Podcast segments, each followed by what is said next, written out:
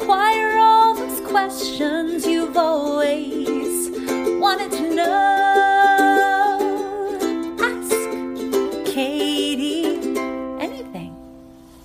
Hey, everybody. Welcome back to another episode of Ask Katie Anything. I'm your host, licensed marriage and family therapist, Katie Morton, and I'm here to answer all your questions. And just so you guys know, I, I'm sure you're aware of this, but I feel like I just need to say it. There are no weird questions, over the top questions, or inappropriate questions when it comes to this podcast. I want you all to feel free to ask anything and everything that comes to mind, especially when it, you know, involves our mental health. It's important. And without further ado, let's jump into question number one. This question says, Hi, Katie. Can you talk about addiction as a coping skill for trauma, please? I was abused as a kid and teenager and have struggled with addiction since I was 14 years old. Alcohol, drugs, gambling, social media, exercise, and eating disorders. I know they aren't addictions, but for me, they are similar coping skills. That's fair. Every time I manage to get out of one, I just get addicted to something else. Yeah, we play that swip swap game, right? I don't know how to get out of this because my therapist told me to do trauma work. I have to get sober first. Oh, hmm. but I feel like I can't endure being sober before I've dealt with my past because the fear of what will come up is just too strong. How can I get out of this vicious cycle? Thank you so much for all that you do. Of course, and this is a great question. And just so everybody knows, there are there are a lot of different uh, thoughts and beliefs about this, but I've worked at many treatment centers over the years, and every one of them required people to be sober first. So, like even the eating disorder treatment center I worked at, we had a patient who came and wasn't sober, and she had to go get sober first before she could come and work on her eating disorder. And the reason for this is because if we're still numbed out and using an unhealthy coping skill, we're not going to be able to tap into what we actually need to process. And so my overall advice, and we'll dig into this more, but a quick answer to this is that I wonder if a treatment center would be the best choice for you something to consider. If you're at school or at work, you know that you can always take medical leave. It's no one's business what you're actually doing. You can just say you have a health complication that needs to be tended to and your, you know, doctors and therapists and stuff will fill out the appropriate paperwork for you to take that leave. But I really think that that might be the best step for you because it's impossible for you to get sober on your own and then you can't do the trauma work so that you don't need the drugs and alcohol or the numb out and we just kind of we're caught like you said in this vicious cycle and so let's talk about this a little bit because i want everybody to kind of understand like addiction as a coping skill and I think a lot of times when it comes to unhealthy coping skills, and I'll just name a couple, just like the person who wrote this question named a few, uh, drugs of any kind. I'd even throw, and I know people aren't going to like this, but I'd even throw marijuana into the mix. I'm all for it being legal. I don't think it's wrong to do it every now and again, but if you're using it again, if you're using it to cope, meaning I don't like myself without the drugs or I don't like the way I feel when I'm sober, that's not good. So any kind of drug that we're using, I, I, mean, again, like I'd even throw Xanax into that as well. You know, these are things that people can overuse as a way to cope. Uh, alcohol, obviously, same reason. Eating disorders, self injury, shopping, gambling, sex. We can use a lot of things in our life as ways to kind of numb out or distract from how we really feel. And let's be honest, we all have them. Now, they might not all fall into that. Like some people tend to d- use social media, like this person said, like use social media to numb out. Or, um, you know, some of us might like distract with other people's problems, focusing all of our energy onto our children or uh, other people and making sure they're happy, you know, while ignoring our own. There are a lot of different ways that we can distract and numb out from what we really feel.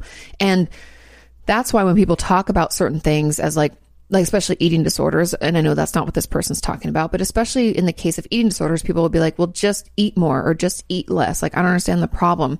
And to that, I always say it's not about the fucking food. It's a coping skill. So same with drug or alcohol addiction, right? It's not about the fucking drugs or alcohol. It's about what we're trying to cope from, what we're trying to numb out. And in this case, it's trauma, right? When we encounter things in our life that we don't have the skills or the capability to process or work our way through, we turn to what we know or what we have access to. And that can be good or bad.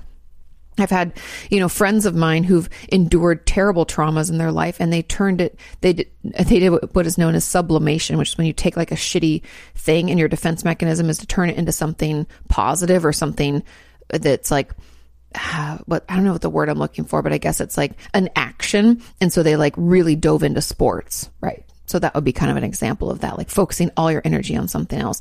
But for a lot of us, you know, we reach out and all we find are you know self injury drugs or alcohol and uh, sex addiction things because that's all we know or that's all that we have access to and it's all an effort to not feel shitty and i get it right? No one wants to feel shitty all the time. And the fact that you have to get sober before you can work on your trauma i don't it's not that we can't do it on our own but if you don't feel like you can there is no shame in going into treatment. Because AA and NA, if anybody doesn't know, Alcoholics Anonymous and Narcotics Anonymous are great resources, but between that and therapy, you might find yourself still needing more support. And it's very common. It's okay. That's why there's treatment centers. That's why there's hospitals. That's why there, you know, are day programs, you know, IOPs, PHPs, all those letters we talk about, which are really just different levels of treatment. That's why they all exist is because we're all going to need different levels of support as we work through it. And so, the fact that you are swapping because it's really common for anybody who doesn't know when we have an unhealthy coping skill like an addiction when we don't use that addiction, we pick up another unhealthy coping skill, like, oh, my eating disorder gets worse. I've talked about this in relation to self injury and eating disorders, where if we struggle with both, they kind of teeter totter. Oh, I haven't self injured in a while, but my eating disorder is raging, or vice versa, right? We can find ourselves doing that, like swip swapping unhealthy for other unhealthy ones. And we can come up with healthy coping skills. I firmly believe, you know, the five to one ratio, like we're going to need five healthy ones to negate the one unhealthy. And as a little caveat, just know, no, the healthy ones aren't going to feel as good as the unhealthy one. It doesn't trigger our reward system in the same way, which is why they call it an addiction. But those can help us slow down the impulse to use but that's again if we need more support i don't expect you to do it on your own. You're you might need to go into treatment and get more support around the clock so that you can get sober. So it might benefit you to look into that. I know that's not the answer you want. Trust me it's never convenient I, you know, it's always hard to to try to get sober. It's always hard to actually take care of ourselves and treat our mental health. I don't know why we have so much judgment over it. Where if it was like our physical health and we were in the hospital because we had to have surgery and there's a complication, they're like, you need to be in here for three weeks. You'd be like, well, shit, I have to be in here for three weeks. But when it comes to our mental health, we're like, no, I don't really need to. We try to minimize and invalidate. I'm here to tell you that if it's impossible, if it feels impossible, if it's, it's too difficult, if it's too scary, to do it on your own, that's why there are resources out there. So look into them in your area, find out which ones your insurance covers or how it can be afforded or how you can get on the list. Let's start that process because I really think that that's the way we're going to get you out of that vicious cycle is essentially more support because we can't do it on our own, right? And that's okay. That's why we have treatment. Now let's move on to question number two. This question says, when you need mealtime inspiration, it's worth shopping Kroger, where you'll find over 30,000 mouth-watering choices that excite your inner foodie. And no matter what tasty choice you make, you'll enjoy our everyday low prices, plus extra ways to save, like digital coupons worth over $600 each week. You can also save up to $1 off per gallon at the pump with fuel points. More savings and more inspiring flavors make shopping Kroger worth it every time. Kroger, fresh for everyone. Fuel restrictions apply. Hey, Katie, I'm wondering what is the best thing to do when you are dysregulated, but you're too tired to use healthy coping skills? I find that in order to use them, I have to have a lot of mental energy. That's fair. And sometimes I'm just too worn out to do the quote unquote right thing. Lots of love from Italy. Great question. Obviously, all these questions got a lot of thumbs up, so you're not alone. This is why some of our healthy coping skills need to be what I would call basic needs I think if you're feeling dysregulated, a thing that you're, if you're too tired, maybe you should take a bath. Maybe you should drink some water. Now I know you're thinking, Kate doesn't help me cope with shit. That's, that's just bull. That's just things that I should be doing anyway. You'd be surprised how much better you can feel after you have a nap, after you take a bath, drink some water, eat some food, take your prescribed medications or whatever you need. Maybe you've forgotten to do that. When we do those basic needs that that what I would call like the halt. You know, I talk about in DBT or dialectical behavior therapy, they always use this acronym HALT, and I just love it because it's like stop. Are you hungry? Are you angry? Are you lonely? Or are you tired? Right? That spells HALT. If you are any of those things, you're going to be incredibly vulnerable to become more dysregulated and your emotions are going to kind of be running the show versus us being, you know, able to manage them, which is the healthier way. So, halt. What are those things can we do that are very basic, that help us be us? Do those things. Sure, they might not be these in- intensely emotional or active or like process based coping skills, but we need a variety of them, right? And these are more of our basic need coping skills, and they will prove to your nervous system and yourself that even these small things are really impactful. So make some time for those basic needs because and write them down so you have access because sometimes when we're too tired we can't even remember we can't even think of what it is that we should do so write some of those basic halt coping skills down and use those when you're feeling too tired because, like I said, they're just as important and just as impactful. Okay, let's move on to question number three. And it says, Hey, Katie, I hope you're doing well. I am. I hope you're doing well. How do I teach myself to stop laughing off my traumas in therapy? Oh my God, so so common. I'll talk about that. I have a, a, habit of smiling, laughing, and joking about difficult things that I've experienced. And I feel like sometimes I don't even let my therapist know how much I'm really struggling and falling apart inside. I'm very open about how I'm feeling and what I've experienced. So it's not like I'm avoiding the hard topics. I think I just present myself as if these issues don't, if these issues are really easy to talk about and don't bother me as much as they really do. On the inside, it feels like there's a voice inside my head screaming at the top of its lungs, and all I want to do is break down and cry. But for some reason, this shows up as smiling and laughing in therapy. How do I stop doing this and let my therapist know so that she can tell me to cut it out and be serious for once? LOL. Thank you. Okay, and there's a comment on this too. But let's dig into this first part first. First things first, right? Laughing or making jokes about things that are painful is a defense mechanism. It's very common. And I think more people than we realize do it. And even people that you might not even think would do it. I mean, I had a, if you, it's not like I've had patients who are comedians, but my patients who are serious about everything else will still do this in therapy. And I just say that to let you know that it's very common and it's not just a certain ty- type of person or personality. It's just a way that we try to deflect or uh, protect ourselves from actually experiencing and acknowledging the pain. Does that make sense? That's why it's a defense mechanism, right? It's protective. Now, the way to actually stop doing this is to just tell your therapist that it's happening. Yes, I know that's easier said than done, but try to find a way to tell your therapist, hey, and this is before you're doing it. I find it's easier to talk about things when we're not in the midst of it.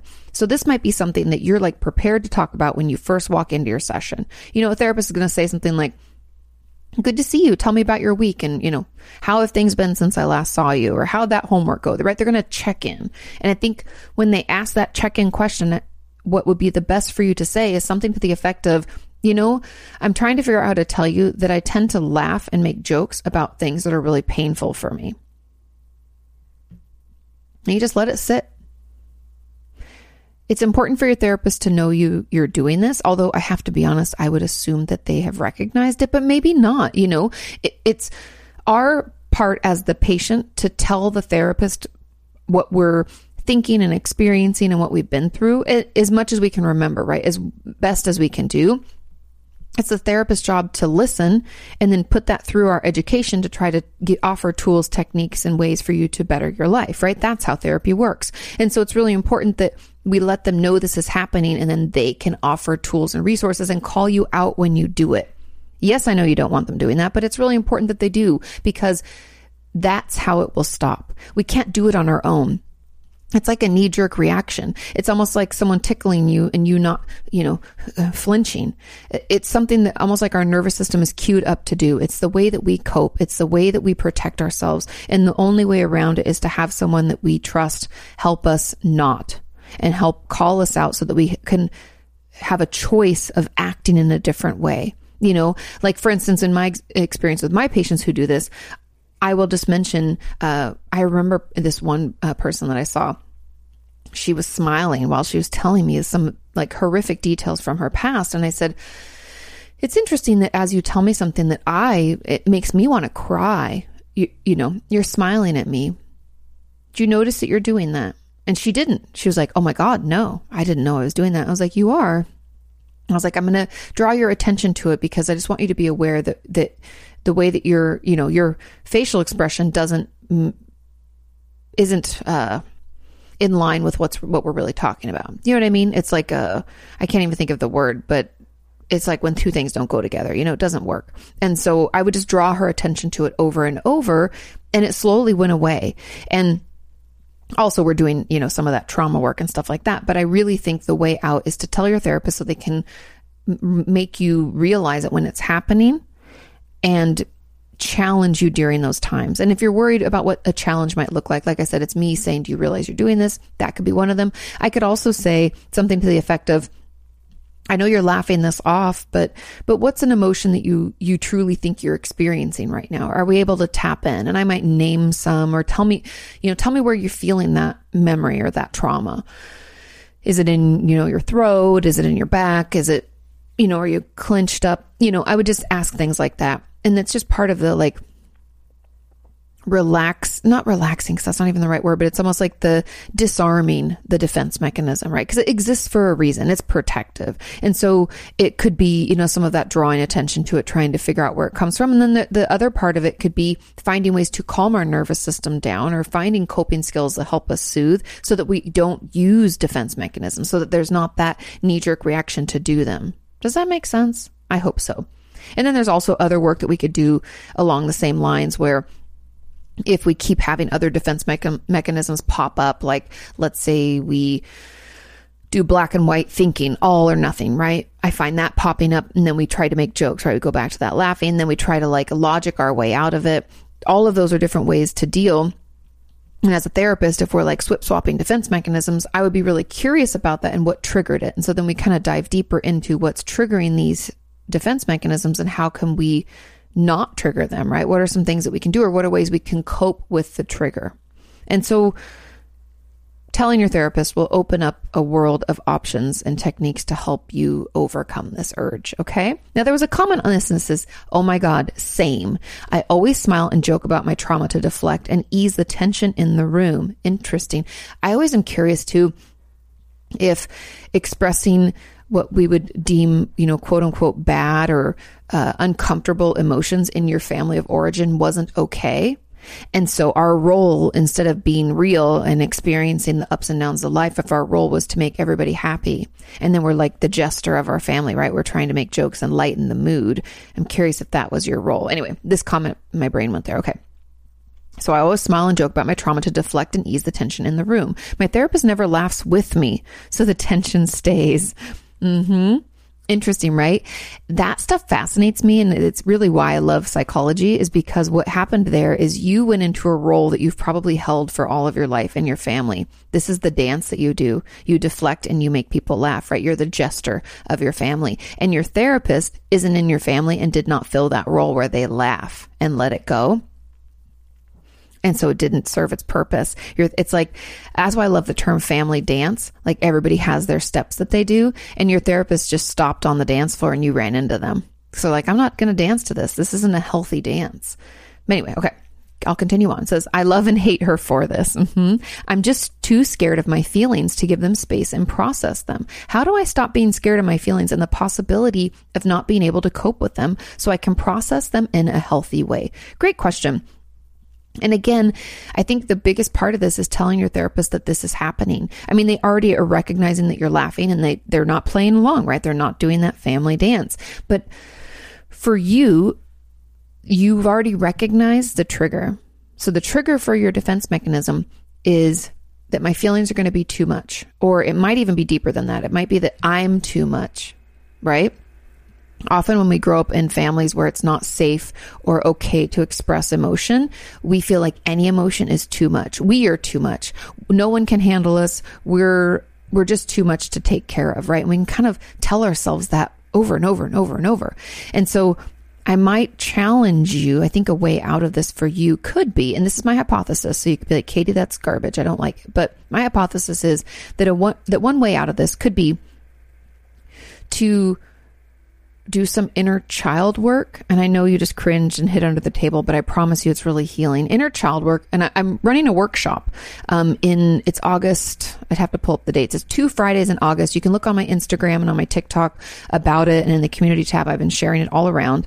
Um, but I'm having, uh, a a workshop on inner child work to help people process it and use it and do it together because I've been talking about it forever and a lot of people don't know what it means because inner child work was essentially created for those of us with past trauma. Remember big T, little t, it's all the same. Past trauma when we were little and we never had an opportunity or the resources to process what happened. And so little us went on believing and thinking in a way that wasn't healthy and it's affecting us now. And in this case, I think little you was probably told that it wasn't okay to take up space or it wasn't okay to feel more than maybe happy. And so we never knew what to do with the emotions that we felt. And we always thought that we were out of control. Hence why you think you're scared of them. Like you're scared of your feelings and you're, you feel like that it's going to be too much because it, even having like any was too much when you were growing up. Like your family was like, no, no, no. And so I think some of the inner child work, getting in touch with younger you, maybe writing letters back and forth about situations and, and, um, things that maybe younger you needed to express to older you. That might be one way in. Another way in could also be um, find paying attention to the way you talk to yourself about this and finding some kind of neutrality meaning like a bridge statement so if our thought process is oh my god you have so many feelings they're just going to run you over it's going to be too much you're going to shut down or or you're just always too much you're too sensitive you're overreacting right we can have all this shit talking we do like, knock it off. You're overreacting. Instead of letting those thoughts come through, pay attention to them, jot down the top I don't know, three to five that you have repeatedly. And then we're going to bridge statement them. So let's say one of those most common thoughts is, God, Katie, you're always so goddamn sensitive. Let's say that's my negative thought. Instead of trying to say, no, Katie, you have feelings and those are appropriate because I don't believe that, I'm going to say, you know, it is possible that my sensitivity isn't quite as over the top or too much like I think it is. I'm open to the fact that maybe, maybe it's just my body telling me that something's going on. Maybe, right? Or I'm open to, to the, to what Katie's saying. And I maybe for a second could believe that it is possible I'm not as sensitive or being sensitive isn't a bad thing, maybe, right? It's a lot of maybes, possibilities. I could, I'm open to this change. Or for a second, I can think that maybe Katie's right, that this isn't as bad as I think it is, maybe, but it also kind of feels shitty, right? these don't have to be positive thoughts or positive statements. And they don't, like I said, they're kind of rambling on, maybe, possibly. We, we can live in that space because that space is way healthier for our brain than that negative space of I'm too much, I'm oversensitive. You know, that kind of, those thoughts and those, those stories aren't going to take us anywhere we want to go. But a more neutral place is moving us towards a place we want to go. Does that make sense? So I think that those are some of the ways you could kind of get in there and slowly but surely allow yourself to take up space and to have big emotions because we all have them. We all are entitled to them. Some of us just don't know that we're entitled to them because people t- lied to us and told us we weren't. And so we have to slowly change that belief. And it takes time. Be patient with yourself, but we'll get there. Okay? Another day is here and you're ready for it. What to wear? Check. Breakfast, lunch, and dinner? Check. Planning for what's next and how to save for it? That's where Bank of America can help. For your financial to-dos, Bank of America has experts ready to help get you closer to your goals. Get started at one of our local financial centers or 24-7 in our mobile banking app. Find a location near you at bankofamerica.com slash talk to us. What would you like the power to do? Mobile banking requires downloading the app and is only available for select devices. Message and data rates may apply. Bank of America and a member FDIC.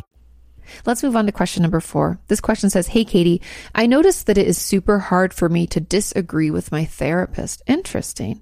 Often when he says stuff that I disagree with, I only notice it after the session.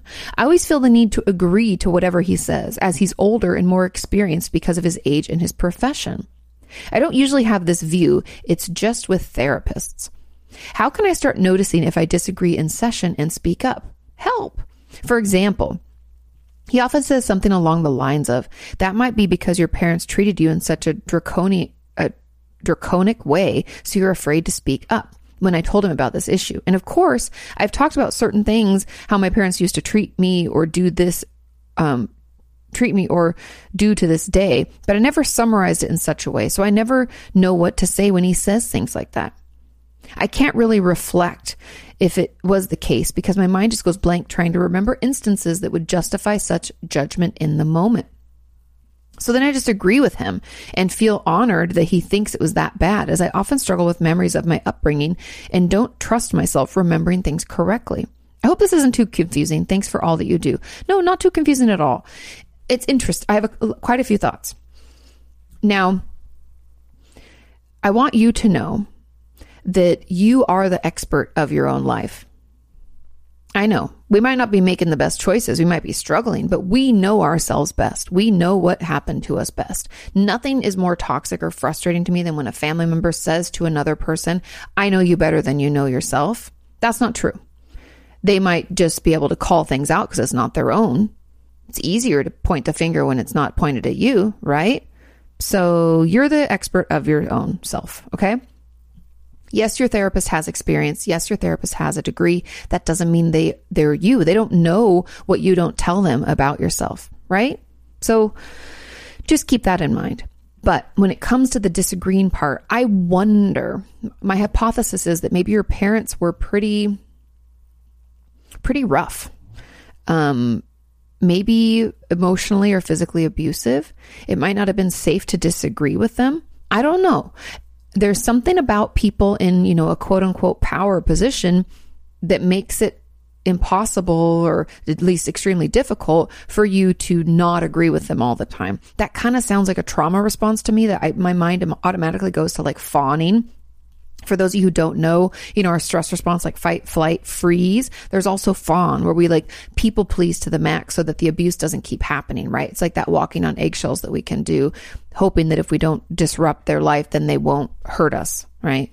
Um, and so we can do that. And it kind of sounds like that a little bit to me because by going along with it, you're not, you know, you're not saying he's wrong. You're not, um, you're not calling into question anything. And not that he would get upset. But in your past, those old narratives, right? Things that happened to you before, you've probably been told that by doing that, you'd get hurt or something would happen that wasn't good or it's not okay in general. That's like the belief.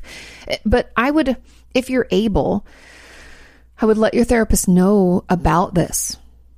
Say, you know what I've noticed is I, I struggle to disagree with you. And I wonder if it comes from my childhood and you know, if anything I said connected for you, you could bring that up. Be like, I was thinking about it. And I think it might have to do with the fact that, you know, my dad never let us question him, or my mom always said that she knew what was best for us. We never got to say anything about that. Like, you could draw a correlation to that and be like, I think it might be tied to that. It's okay to just drop something in a therapist's lap and not have the answers, but have like some hypotheses of our own about it. That's what makes therapy move uh, that's what makes therapy magical, really, but that's what makes it work. And so share as much as you feel comfortable sharing. It's okay to let them know that you you struggle to disagree or stand up for yourself and you see it playing out in therapy too. Now, if he asks for an example, please tell him this example. I have a feeling there's something about the word draconic that is upsetting for you and that is somewhat like feels uh, it feels like an exaggeration because your whole life you've probably minimized and invalidated your trauma experience.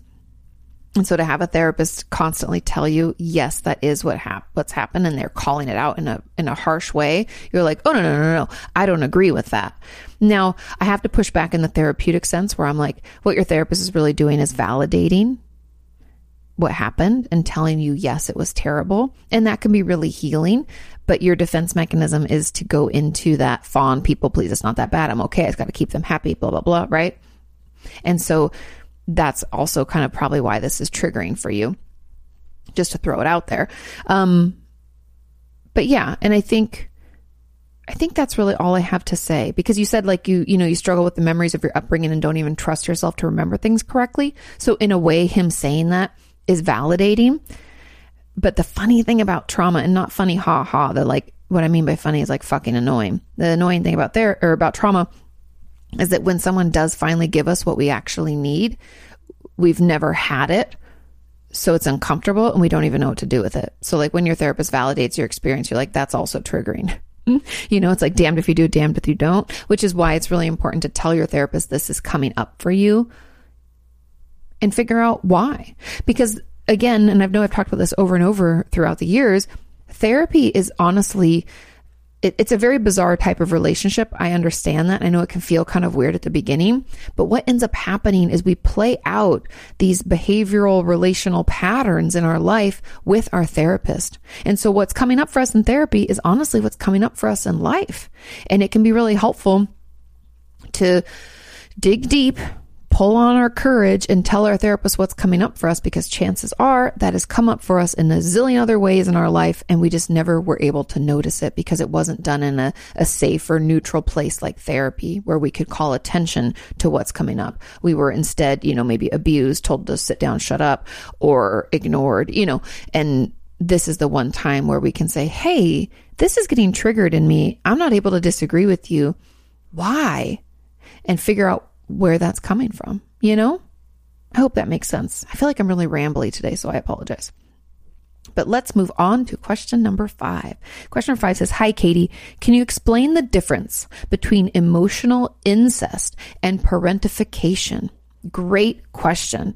Now, overall, when it comes to if anybody's wondering what these terms mean, I'll define them first and then we'll answer the question. So, emotional incest is when a parent relies on a child emotionally, meaning they're going to tell you um, things about themselves and their relationships with others and essentially emotionally oversharing, hence the term emotional incest, right? It's not appropriate for a parent to tell a child about their date and how they thought that guy was cute and, you know, sharing or how they're having a hard time with the divorce or they, they haven't had sex with the spouse, the other child, the child's other parent or they didn't have good sex or anything like that, right? That's emotional incest. That's oversharing with the child. That's not okay. Now, parentification is when a child doesn't, is honestly kind of robbed of their childhood and instead takes on the role of the parent. And it usually happens because the parents either aren't able, like, let's say they have a physical or mental illness that deems them incapable or they're absent, right? They're neglectful. Maybe it's because of work or other reasons. Um, and so in whatever way the parent isn't able to meet the needs of the child or the other people in the family. And so usually it's like the oldest child takes on this role, not always, but a lot of times the oldest child becomes the parent because the parent's not filling that role.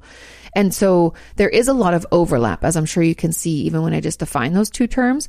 But the main difference is that the emotional incest is about sharing experiences and like emotional stuff. And the parentification is more about the role of the child being the parent. Now, again, there's overlap, but that's the main differentiation. And I think if, I think if you were, if there was emotional incest, chances are you were also parentified, you know? So that's why I'm saying like they probably happen together.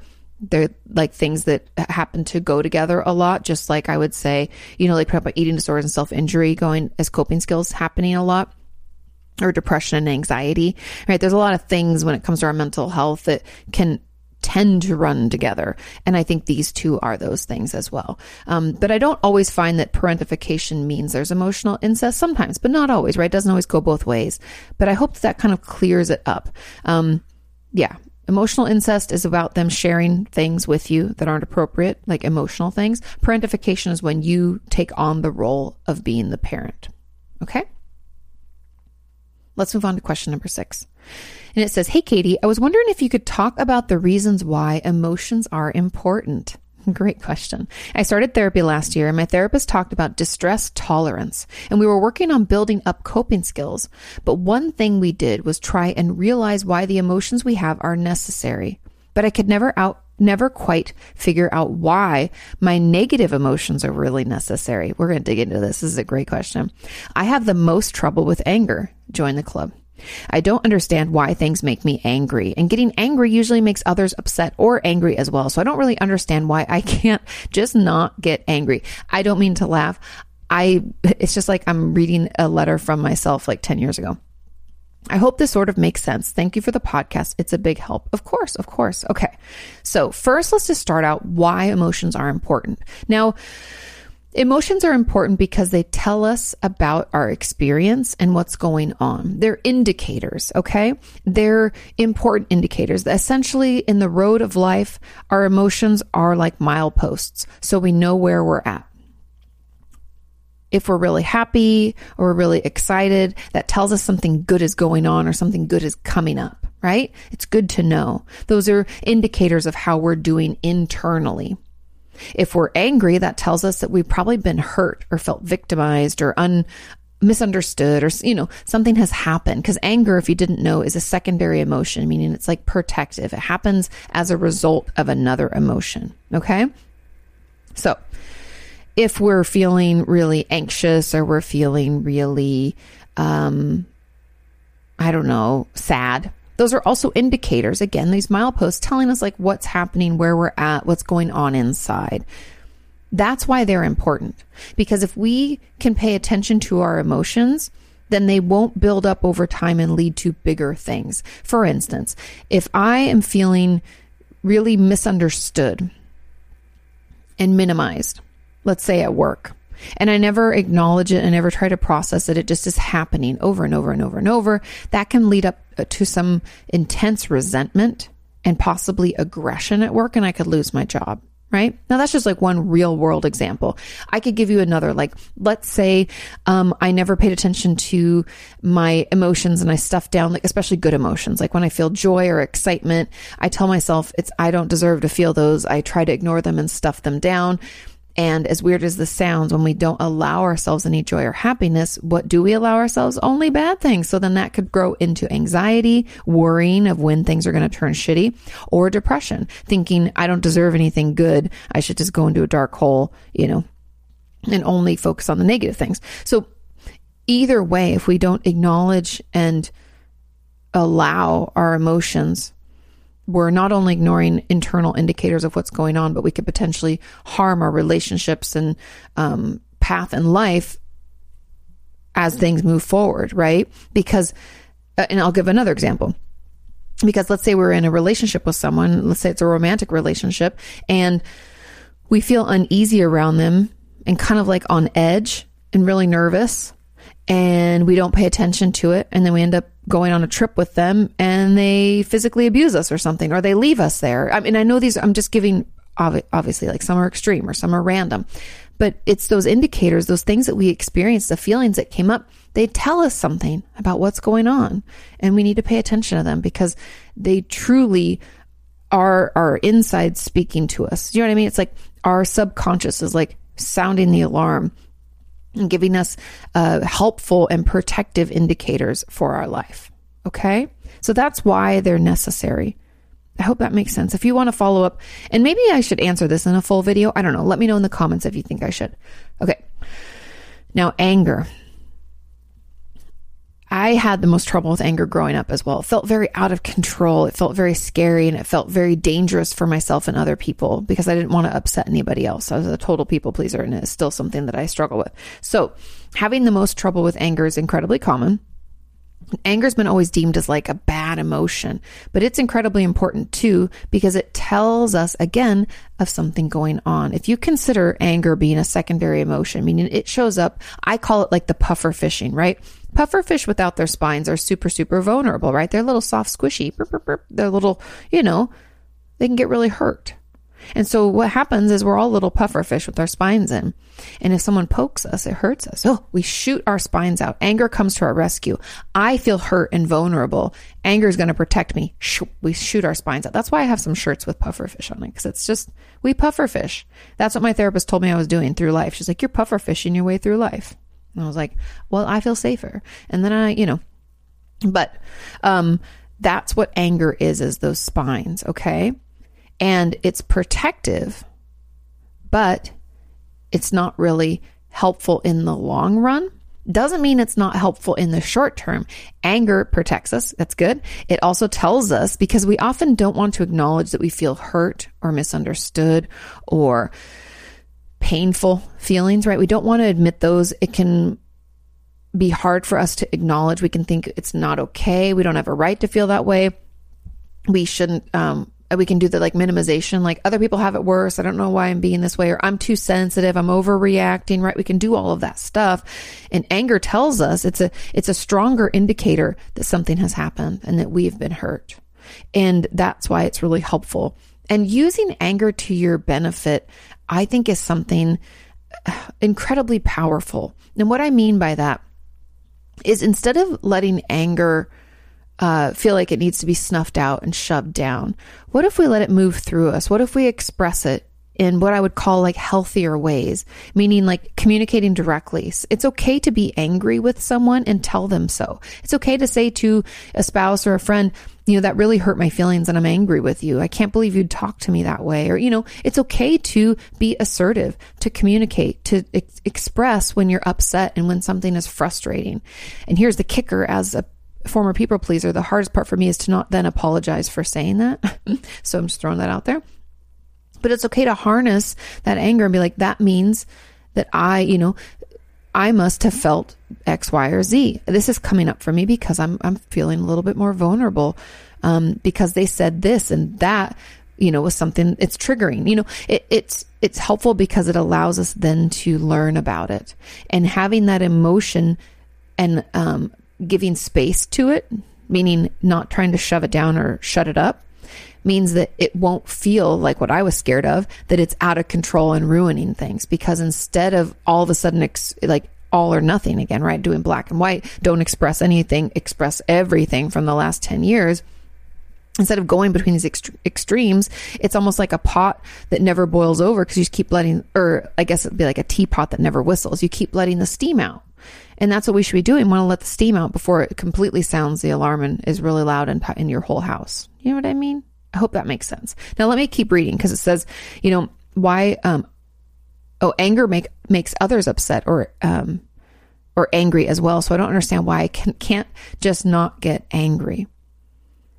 Again, anger is helpful and it's protective and it's important because otherwise we might not recognize when people have overstepped boundaries, done things that aren't okay, and also won't let us know when we have been hurt or felt misunderstood. And those are all good things to communicate and help us express. And sometimes without anger, it would go un, undealt with or unidentified. And now a person asked on as a comment below this said also, why is it important to be in the present moment when you're experiencing physical pain? It's important to be present. I'm assuming they're referencing like emotions. Like, why is it important to be present with these emotions if it's actually causing you pain?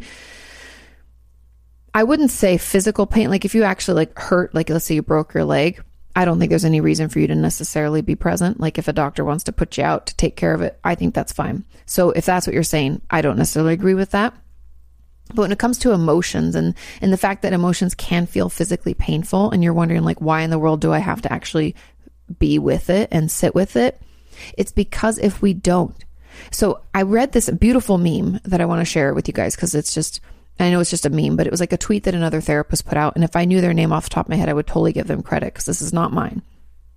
But they said something to the effect of if you don't acknowledge your pain or make time for it, it will come out on its own and it will probably come out at a really inconvenient time.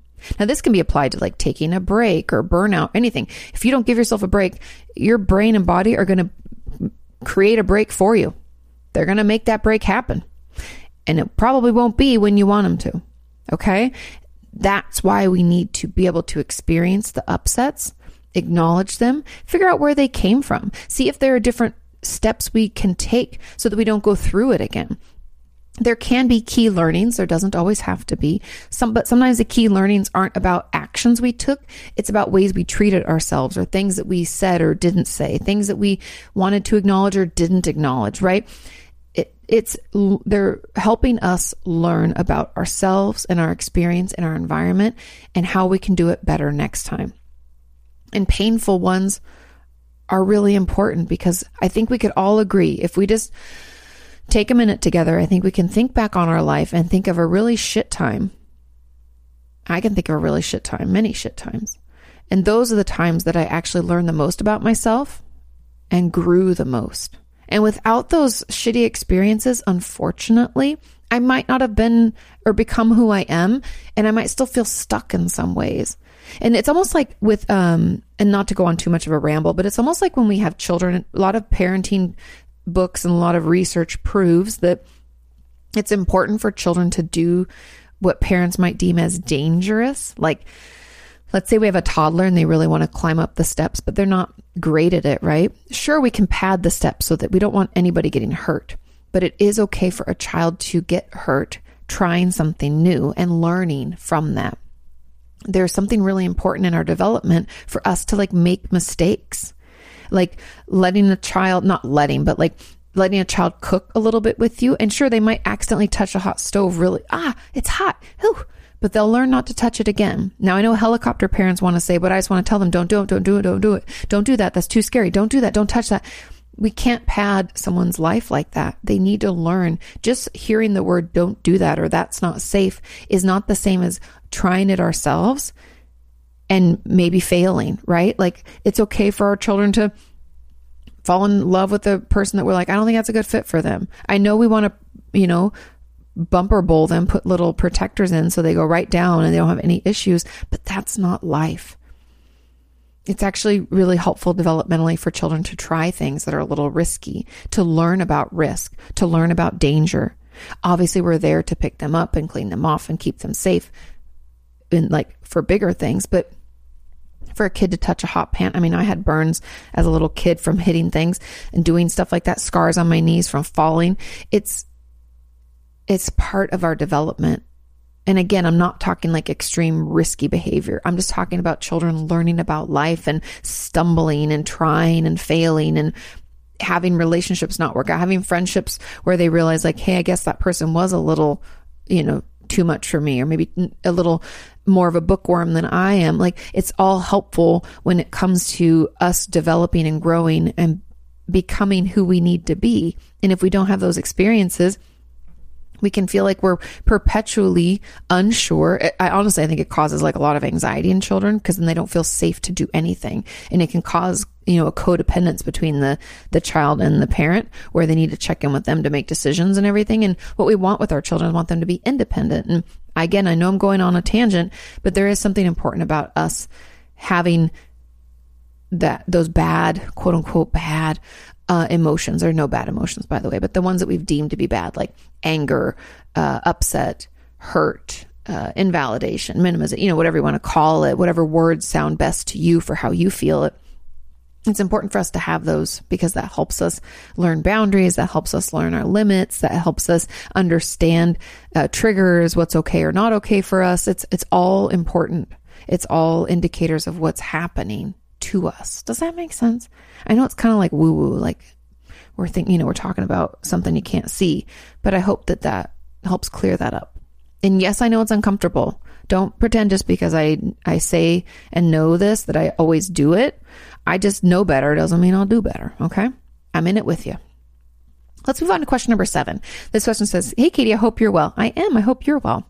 I'm just wondering how you figure out what next step in your life is right for you. Ooh, yeah. Good question. I find it difficult to decide where I want to go, what I should be doing, what is right for me, alongside the guilt of what if I make the wrong decision? For context, if it's relevant, I'm currently in a position where I have just finished studying and I feel like I've just wasted my time and gone down the wrong path.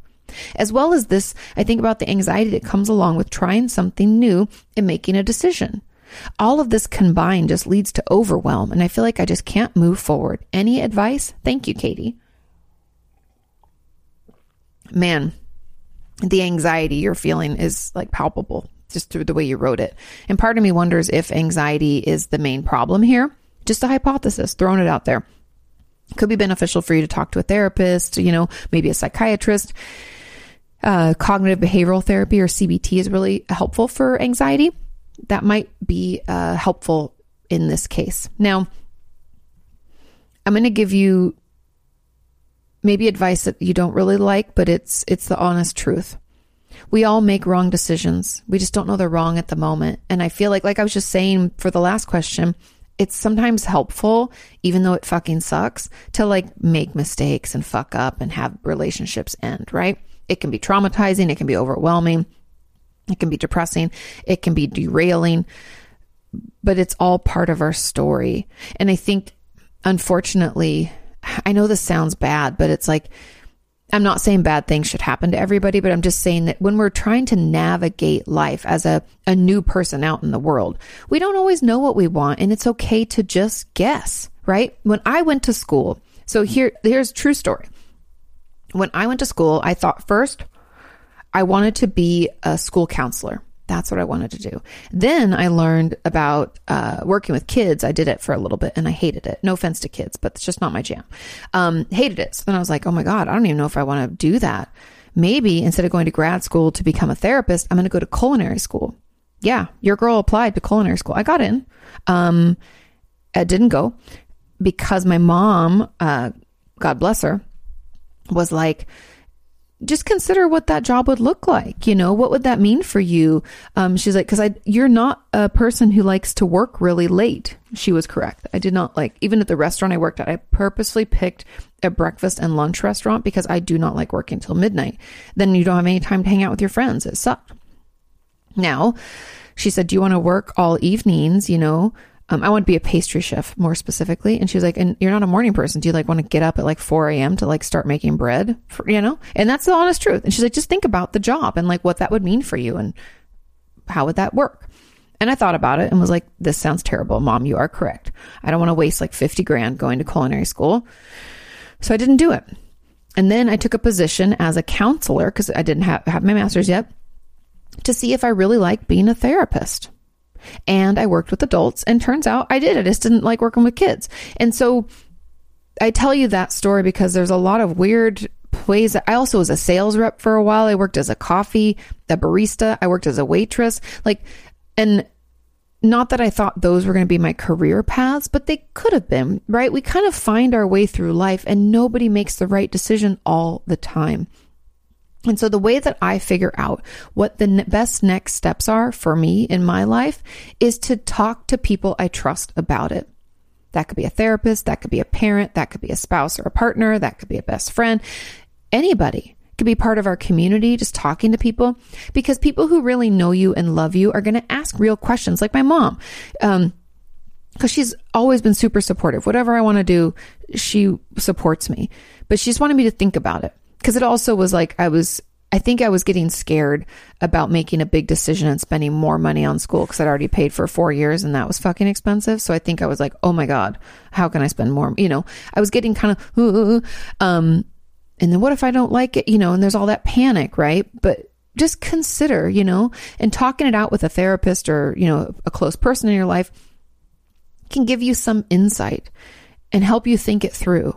And a great thing when it comes to like career path or education path is mentorship. Finding someone who's older than you or has even if they're not older than you, has just been in the job longer or has a job that you think you might like, ask them about it. See if they'll let you shadow them for a day. I've done that with some of my friends and my colleagues. It's incredibly helpful. Um, so that can also be a way to kind of help make decisions because again, there's no fail safe way to ensure that we don't make the wrong decision. And I don't even like to call them wrong decisions. I like to call them like learning experiences. And I know you hate that, but that's such a therapist thing, but it's reframing it, right? Because my wrong decisions, there's that I know. I love country music. There's that Rascal Flat song, The Broken Road, you know, led me straight to you. That's life. We, we make all sorts of bad decisions, but it all leads us to where we're going to be and where we're supposed to be. And I feel like there's some part of us that just has to believe in the process. You know, it's like when you watch Bob Ross make a painting. At first, you're like, what the fuck is this? And then you're like, oh my God, that's a mountain. Amazing. You have to trust the process. That's life. We're going to mess up. Remember, he said beautiful mistakes. He turned them into like trees or something. That's life. Things are going to happen. We're going to make the wrong decision. But what can we learn from it? How can we go forward? How can we turn it into a beautiful mistake? Um, I know that's a shitty answer. Let me give you one more thought, okay? Take your time making next steps. If you're really concerned, talk it out. Pros and cons always help, not because they give us the answer, but by doing it, I personally find that by even writing out pros and cons, I already know what I want to do. Right? Even if one list is longer, like if the con list is like 10 and there's only two pros, but those two pros are like, you know, what I think is fucking life changing, then I'm going to go for it, even though there's a ton of cons. But just doing that action can sometimes help me make that decision. So, allow yourself to free think, to talk it out. Sometimes I find just doodling about it, like, you know, the pros and cons and just thoughts that come up about things, it'll help lead you to the right choice. For now, does that mean that we can't mess up and we can't change our minds? No. I think that's the problem why people sometimes wake up at like 40 or 50 and are like, what am I doing with my life? It's because they never question, they never allowed themselves to be like, maybe I don't want to do this. What if I want to rethink my career at 38. You know, there's nothing wrong with any of that. I know we think that all these decisions are huge and big and we can never go back and we can't change, but I'm here to tell you that there's nothing wrong with changing your mind. There's nothing wrong with getting started on a career later. There's nothing wrong with, you know, taking one step forward and then being like, oh, and then go in a whole nother direction. We can always pivot. So the best thing I think is to talk it out with someone that you trust and be okay answering those tough questions. Um, and then also, like I said, I think anxiety is playing a big role here too. Now, there was a comment on this and it said, I feel the same anxiety about the next steps and I get overwhelmed so quickly and the suicidal feelings rush in. I struggle to see myself in the future and feel that I will just be unhappy forever. So perhaps this is why I panic. Is there a way to step forward without it ruining us? Now, for this person, I definitely think mental health treatment is the best step for you. The overwhelmed feeling and the suicidal thoughts rushing in to me, major depressive disorder, potentially panic disorder if we have panic attacks and some anxiety there too because the anxiety gets you overwhelmed pushes into you know there's something going on there we need to get you properly diagnosed and treated because i feel like if we can understand where our anxiety and depression is coming from and we can work some tools like uh, things you know different different uh, cognitive behavioral tools or behavioral activation, they call it, which is just like encouraging you to engage in things you used to like in little bits so that you can get the reward of it. Even though I know depression makes this it really difficult for us to be motivated. That's why it's just little bits at a time. There are some tools and techniques we can utilize to help manage that depression and anxiety. So, that we can move forward. Because even the fact that you said you struggle to see yourself in the future, to me, I'm like, that sounds like depression, like snuffing out our motivation, snuffing out our hope for the future. So I want, I wonder if that's where that's coming from. My brain automatically goes to, it's not about the decisions. It's about our mental illness getting in the way of us being able to effectively make decisions. So I would reach out, try to find a therapist in your area um, that treats anxiety, depression, which spoilers, most people do uh, cognitive behavioral therapy will, could be really beneficial. So if you want to ask if they utilize that, uh, that could be really great. But I think that that's really the best way forward for you. Okay. Final question, question number eight. This, today's went by really quick to me for some reason. It says, Hi, Katie. Do you think physical punishment can be traumatic? Yes, I do. I'm wondering because it seems to affect me in my fear of men, hypervigilance, and always walking on eggshells. The quote unquote punishment wasn't always related to what we had done, but rather his stress or anger levels. He'd get out of control, scream, threaten, spank, and sometimes kick us kids, and afterwards laugh at us while we were crying, or laugh at us for crying. Yeah, this is trauma. That's abuse. It didn't leave marks or injure us, but at times I did fear for my sibling's life due to him seeming so out of control. Could this be traumatic and still affect me now as an adult? 100%. Uh, physical punishment is definitely traumatic. There's a ton of research to support that spanking children is not effective. And I know there's a lot of parents out there that just believe in it and that's what they're going to do. I'm just here to tell you that it's not proven effective. Actually, the best way to teach children is to, to take away things. And I know that sounds crazy, but timeouts are extremely effective and them not having access to a toy that they want or something else that they want that's actually the best way to punish a child we know that through basic uh, psychological learning if you want to google psychological learning techniques or you could look up the skinner box you could look up um, what are the other ones? That's just the first one that comes to mind for like operant conditioning, classical conditioning. When we talk about learning, if we want our kids to be better behaved, taking things away is actually better than adding things. We we find that to be more effective because it doesn't uh, trigger a stress response because we don't want to stress kids out and also just just spoilers for parents out there and also for children who are thinking that they're overreacting when we feel stressed and overwhelmed our limbic system goes into like sound the alarm. Our amygdala fires, shuts off, not to get too nerdy, but hang with me. Limbic system ignited. Amygdala sounds the alarm. Prefrontal cortex goes offline. Meaning, we're not able to make good decisions. We're not able to learn new things very quickly. It's really hard for us to focus, and we can't be focused on any future anything because our prefrontal cortex is offline. Hard for us to put words together in a sentence that makes sense. So, if a parent is pushing us into our stress response, we're not going to be able to learn to be better. We're not going to be able to communicate to them about what we feel. And it's just, it's not effective. our brain doesn't work that way. The best way to teach a child is to communicate to them to remove something and to have a punishment of a timeout or not getting to do a thing they want to do. That's the easiest and best way. Now, I'm not a parent and I'm not pretending that I know what it's like to be stressed. And I'm not saying every parent has to be perfect and can never, you know, yell at their child or lose their temper. We're not perfect. I know that. But I'm just telling you, if anybody out there thinks that spanking is effective, I'm here to tell you it is not. Okay. And yes, for the person who asked this question, physical punishment is almost always traumatic. Parents are so much larger, have so much more control over our lives when we're children that if we think they'll hurt us, that's trauma. Boom, right there. And watching our uh, siblings get abused, trauma. So, yes, of course, of course, this could still affect you as an adult. That is horrific and terrifying. And I know we try to minimize, I know people have it worse. There's plenty, unfortunately, there's plenty of pain to go around, and you have every right to yours. And I'd encourage you to seek out therapy, find a trauma specialist. I also have my book Traumatized that came out last September. That could be a good place to start. I try my best to make everything really easy to follow with tools and techniques and, you know, some key learnings in there so that it's not too overwhelming.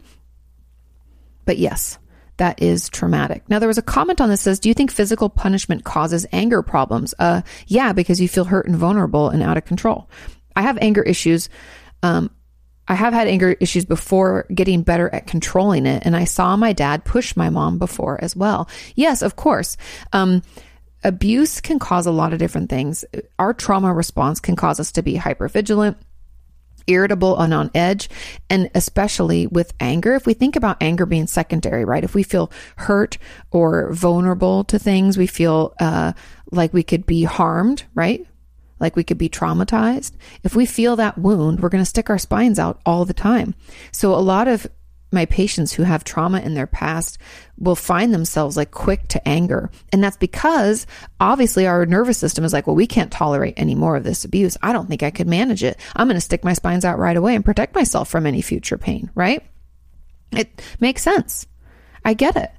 And the only way to calm this down and to manage those anger issues is truly through that trauma processing and listening, doing that inner child work, like I talked about before, where you like listen to a younger you and you get back in touch with them to validate them so that we kind of without like there's got there's better ways to say it, but for lack of a better term, we take the edge off so that the anger isn't so prolific. We can actually pull our spines in and feel okay, knowing that we get to choose who's in our life and who we put ourselves around and what situations we will endure. And so we can pull those spines in and at least feel okay. Of course, when we don't feel safe, we're going to have those spines out. And the, those spines are our anger issues, and we're going to rage on everybody essentially to keep ourselves safe. It's, it's again, that's why I like the pufferfish analogy. And so, yes, physical punishment can cause anger problems, and watching a, a parent hurt another parent is trauma. And so, I'd encourage both of the people who asked these questions, the comment and the original question, please reach out and find a trauma specialist in your area. There are tons of different trauma treatments. It's not just talk therapy. There's EMDR, there's schema therapy, somatic experiencing. There's even something called the vagus nerve stimulation and uh, stellate ganglion block. I write about all those in my book, Traumatized, as well, about all the different treatment options. So know if one doesn't work for you, don't give up hope. There is a treatment out there that will help you heal and feel better. Okay, thank you all so much for listening and watching. Thank you for sending in your questions. As always, they were great. Um, and let me know if you want me to do a full video on the importance of emotions because I feel like that's one you could really dive into. I could dive into a lot of these as as always. Uh, thank you all so much. Have a wonderful rest of your week, and I'll see you next time. Bye. Thank you.